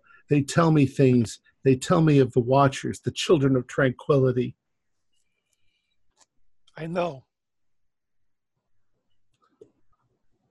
We have been under the scrutiny as well. You're safe here, and we want to make you safer. No, no, no, you don't understand at all. I want them to take me. Let them take me. Let them kill me. They should kill me. The question isn't who are the watchers? The question is who watches the watchers? Hmm? Yeah, that's the question. That's what the wards want to know. They're waiting for the watchers of the watchers. That's what we're trying to find out. We're trying to find out who the watchers of the watchers are because we know of them and we want to find out who they are. The words are correct. You're not sure if he's actually listening to you, but he's he's looking around and and he seems somewhat disoriented. You guys want to do? Is there? Some, I wonder if there's some comforting phrase in Akkadian I can say aloud to him. You Hmm. both speak an ancient dead tongue. Who who helped you with the ritual? Who helped you carve the the words? Um, at that point, he begins to screech a little bit, and uh, the doctor's like, you know, like this, and he becomes a little bit agitated, and uh, the doctor calls for a couple of orderlies, you know, to come in and and help sort of restrain him a bit, and they have some difficulty. You know, he's he's not a weak man, but uh, almost immediately, Mr. Wayne gets up off of his bed and he comes over and he says, Now, now, Mr. Punchin. He says, Calm down. Everything's going to be okay. These men are just here to talk to you. And you can see he looks up into Wayne's face and, and Wayne looks into his and he begins to, to sort of calm down. Okay. Um, and Mr. Mr. Wayne, you know, he has his hand on his shoulder and he's like, It's okay it's okay. Everything's going to be okay. Just calm down. And so after a few minutes, Mr. Punchin begins to calm down again. And he's like, he's like, no. He says, you don't understand. And now you can see there's some places like on his hands and fingers where there's definitely stuff scratched into them. But it's it's pretty fine, you know, you, you can't imagine doing that with a a knife, a dagger, where it shows. More like a scalpel. Um, Could he Nothing legible though. Could he have gotten into a fight with a cat? I suppose that there are ways that it might look like, you know, little cat scratches, but that's what cuneiform kind of looks like anyway. It's little cat scratches. Um, uh, right about that moment, a nurse appears, and uh, she's she's like, uh, "Mr. Punchin, it's time to change uh, your bandages." And uh, the doctor is like, uh, "Gentlemen." Um, this should get you if you're willing to see this this will show you what what actually has been done Hmm. and uh at first mr punch is like no no no no no don't no no don't don't let anybody look they you don't understand they they want you to read them they want to be read and she's like now you know we have to change your bandages for you know hygiene. It takes a little convincing and it takes the orderlies and maybe they give him a little bit of a an injection to calm him down a little bit. Uh, the doctor tells you that he has to be sedated quite often. Um, but she starts removing the bandages. And after uh, after a few minutes Uh, this is kind of what you are seeing. Wow. Mm. It's a great deal of text. And obviously, he could not have self imposed a lot of it. Yeah, like the middle of his back uh, with that detail, impossible. And are you saying this is actually carved into his skin? It is. It's still red. It's still. You can still see there's places in it that it you know still got little drips of blood. She has. How how deep is it? I don't know. Just just through the skin into the skin. Um, do a spot hidden though for everybody. I made it a normal success. Stream. Extreme. failed again. Oh, five. Um, those of you who got extremes, actually, that's pretty good. You can tell that it goes right up under his hairline. Mm-hmm. It probably continues onto his skull, but his hair's there. Uh huh. Yeah. Yeah, Not there's no way he could have done this to himself. There's I'm no not way even- anybody could do to do it to him either. I'm not even concerned about how uh, about that it was done, but I mean that's such minute detail to be carved into the skin. What kind of instrument could do that? It's certainly not a razor. No, Scalpel, yeah, but barely a scalpel. That's true. It's very subtle. they talk to me, you know. They talk to me inside my head. The words talk to me inside me. They say I should tell their secret, tell the secret, and then die. The secret, the, the scroll wants to be read. It wants to be reunited with the others. Statue, tablet, scroll, horn, eye, and seal. In their unison is great Nabu revealed. I understand all too well.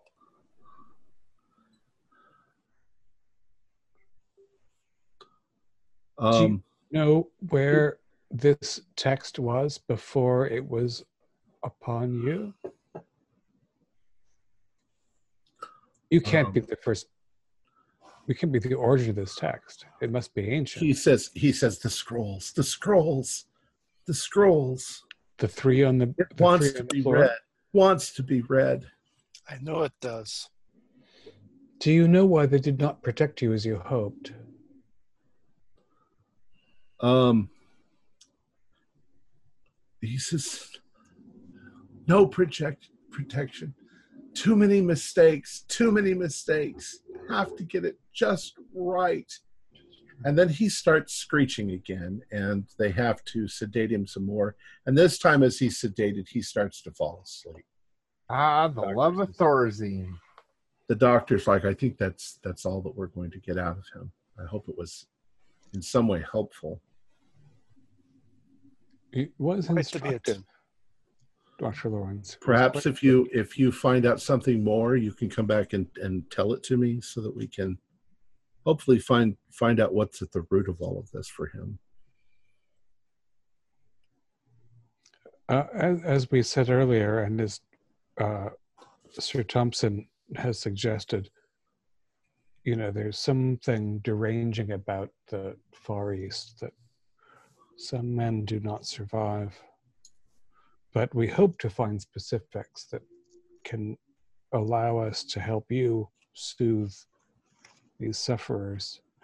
Um, before we leave, I wonder if we might visit Mr. Simpkin. Um, I think that that could be arranged. Sure. I would love to see him again and see his improvement. All right. So once again, you're walking down the corridors.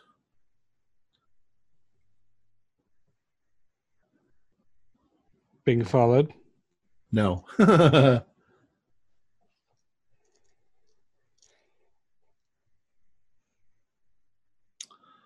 um, as you're walking along, of course, now you're in you're in areas where there are at least more serious patients, and um, there is a uh, one of the inmates steps in front of the lead investigator. So whoever's standing up in the front.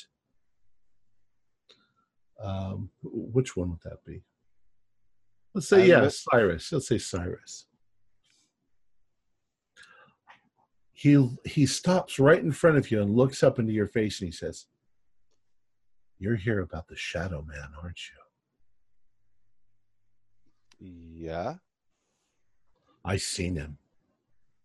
What's his name? I don't know what his name was, but there he was, just standing in the middle of the room. And then he vanished into thin air. They think I'm crazy, but I saw him. How long ago was this? Just, just, just, just, just, just an hour ago. I look over my shoulder at the rest of the group and I look back. Uh, here, an hour ago? The, the doctor's like, he just looks at you and he goes, I give the doctor like I'm just going along with it. Did he say anything or do anything? He's like, no, he just he just disappeared. Now, uh, Mr. Daniels, please return to your room. He's like, okay. I throw Daniels a wink. I said, "Don't worry, I'll get him for you." Um, anyways, he takes you to see Simpkin, and Simpkin is uh, he's in a room. He's not restrained, but he is asleep, probably drugged. Uh, physically, he's got more color in his skin. Uh, he's obviously put on a little bit of weight. They've been feeding him. Uh, he's cleaner. His hair is cut short. Um, he's been shaved. Looks a lot better than he did before. But mentally, he's still pretty damaged. And uh, the doctor says, you know, we're trying to make him as comfortable as possible. That's about all we can do for him. I don't think he's even ready for counseling. He's He's uh, generally unconscious at this hour. he's unconscious most of the time at this point. I'm not sure that he's slept in in a long time. Probably Oh. exhaustion. Yeah, it's a great deal of nervous exhaustion, exhaustion if nothing else. Perhaps um, oh, we could arrange to leave him a note, but not disturb him. That's possible. Sure. Uh, it's it, it is uh, the residents have the potential to send messages outside. Some of them, some of them not. Right. Mr. on- Simpkin is is entitled to if he's capable of doing so, though. Oh, yes, I believe so. Um, he he supplies you with what you need if you need to write a, a note. Um, I would like the rest of you to do a spot hidden, and we'll say that you're you know partially in the corridor, partially you know within twenty feet or so of the rest of. Failed. Standard Four. success. Okay. Ah, Felix got a four. All right, Felix. Uh, just out of curiosity, you are in the corridor right outside the door, and there's another door directly across from you, which is open. And as you look inside, there's a man, and he's sitting in a chair facing uh, a mirror that's on the wall, and he is completely unmovable. He's just staring at himself in the mirror, doing absolutely nothing else. Hmm. And just as you sort of turn away, you get the distinct impression that the man in the reflection turned his head and looked at you, but not the guy in the chair.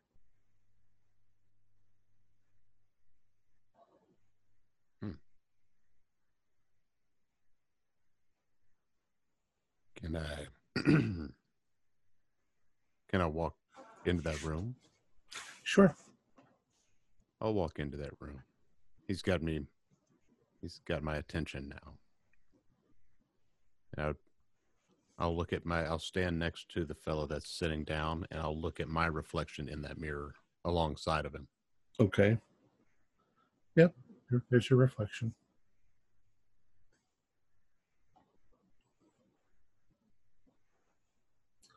I'm gonna keep looking at my reflection in the mirror. Okay. Nothing happens. He's staring at his reflection. You're staring at yours.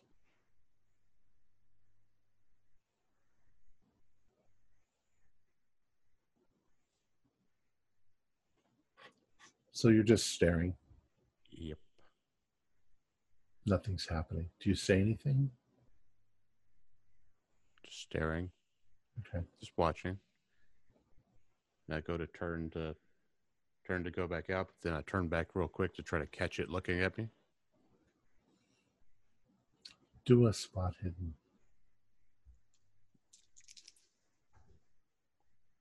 Ninety-four. Yeah, you don't see anything. Hmm.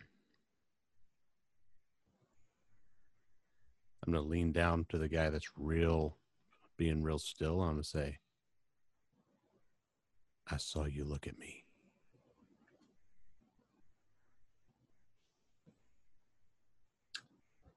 No response. Well, do a spot hidden. 24. That is a hard success. okay. As you do that, you're not dead sure, but you think that his facial expression changed just a little bit. But not him, the guy in the mirror. And it was in that moment that you weren't quite looking at the mirror that, that you saw this. You're, you're sure it, it must be It's just a trick of your mind. Hmm.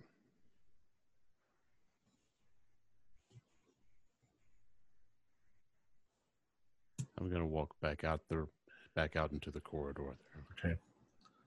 Um, the doctor had well, the doctor had stepped.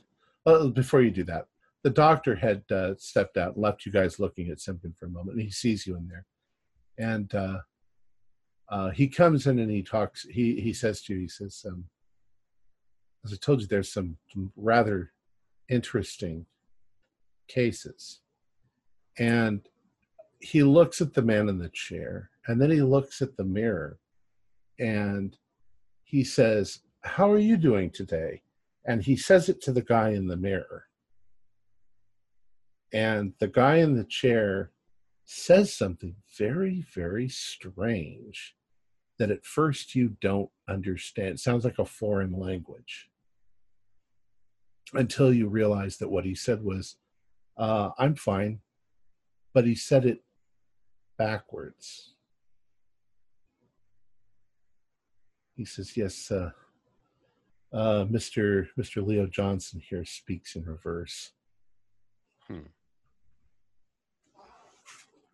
Um, anyway, you all end up back in the room with Simpkin, and there's not really anything that you can do. So, you, did you leave a note, Reginald?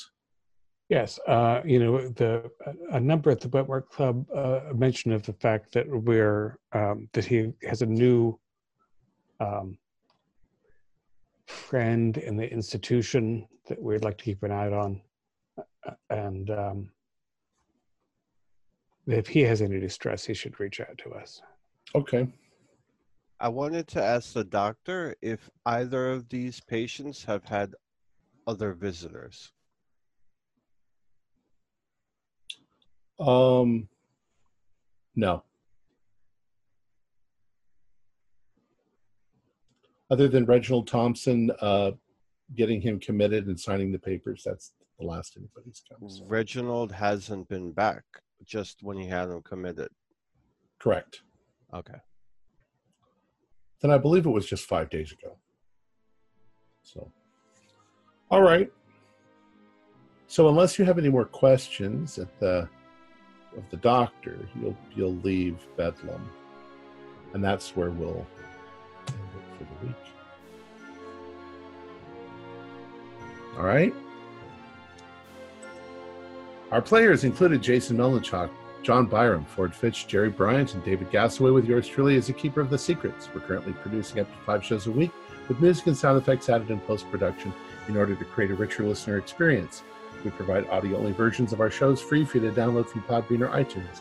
The costs involved with the show are provided almost entirely by our patrons. Without them, we wouldn't be able to do what we do. If you'd like to join our show, visit our Patreon account. Just a dollar to a month helps us a lot. You can find a link in the description below. Like, share, and subscribe to our channel and punch that bell icon for updates on our latest shows. And leave us some comments. We enjoy reading them and answering any questions you might have. This is Tom Rayleigh, together with all the members of our gaming club, inviting you to journey with us once again into the darkness for another adventure into the universe of H.P. Lovecraft and the Call of Cthulhu role playing game. Until next time, good luck, good gaming.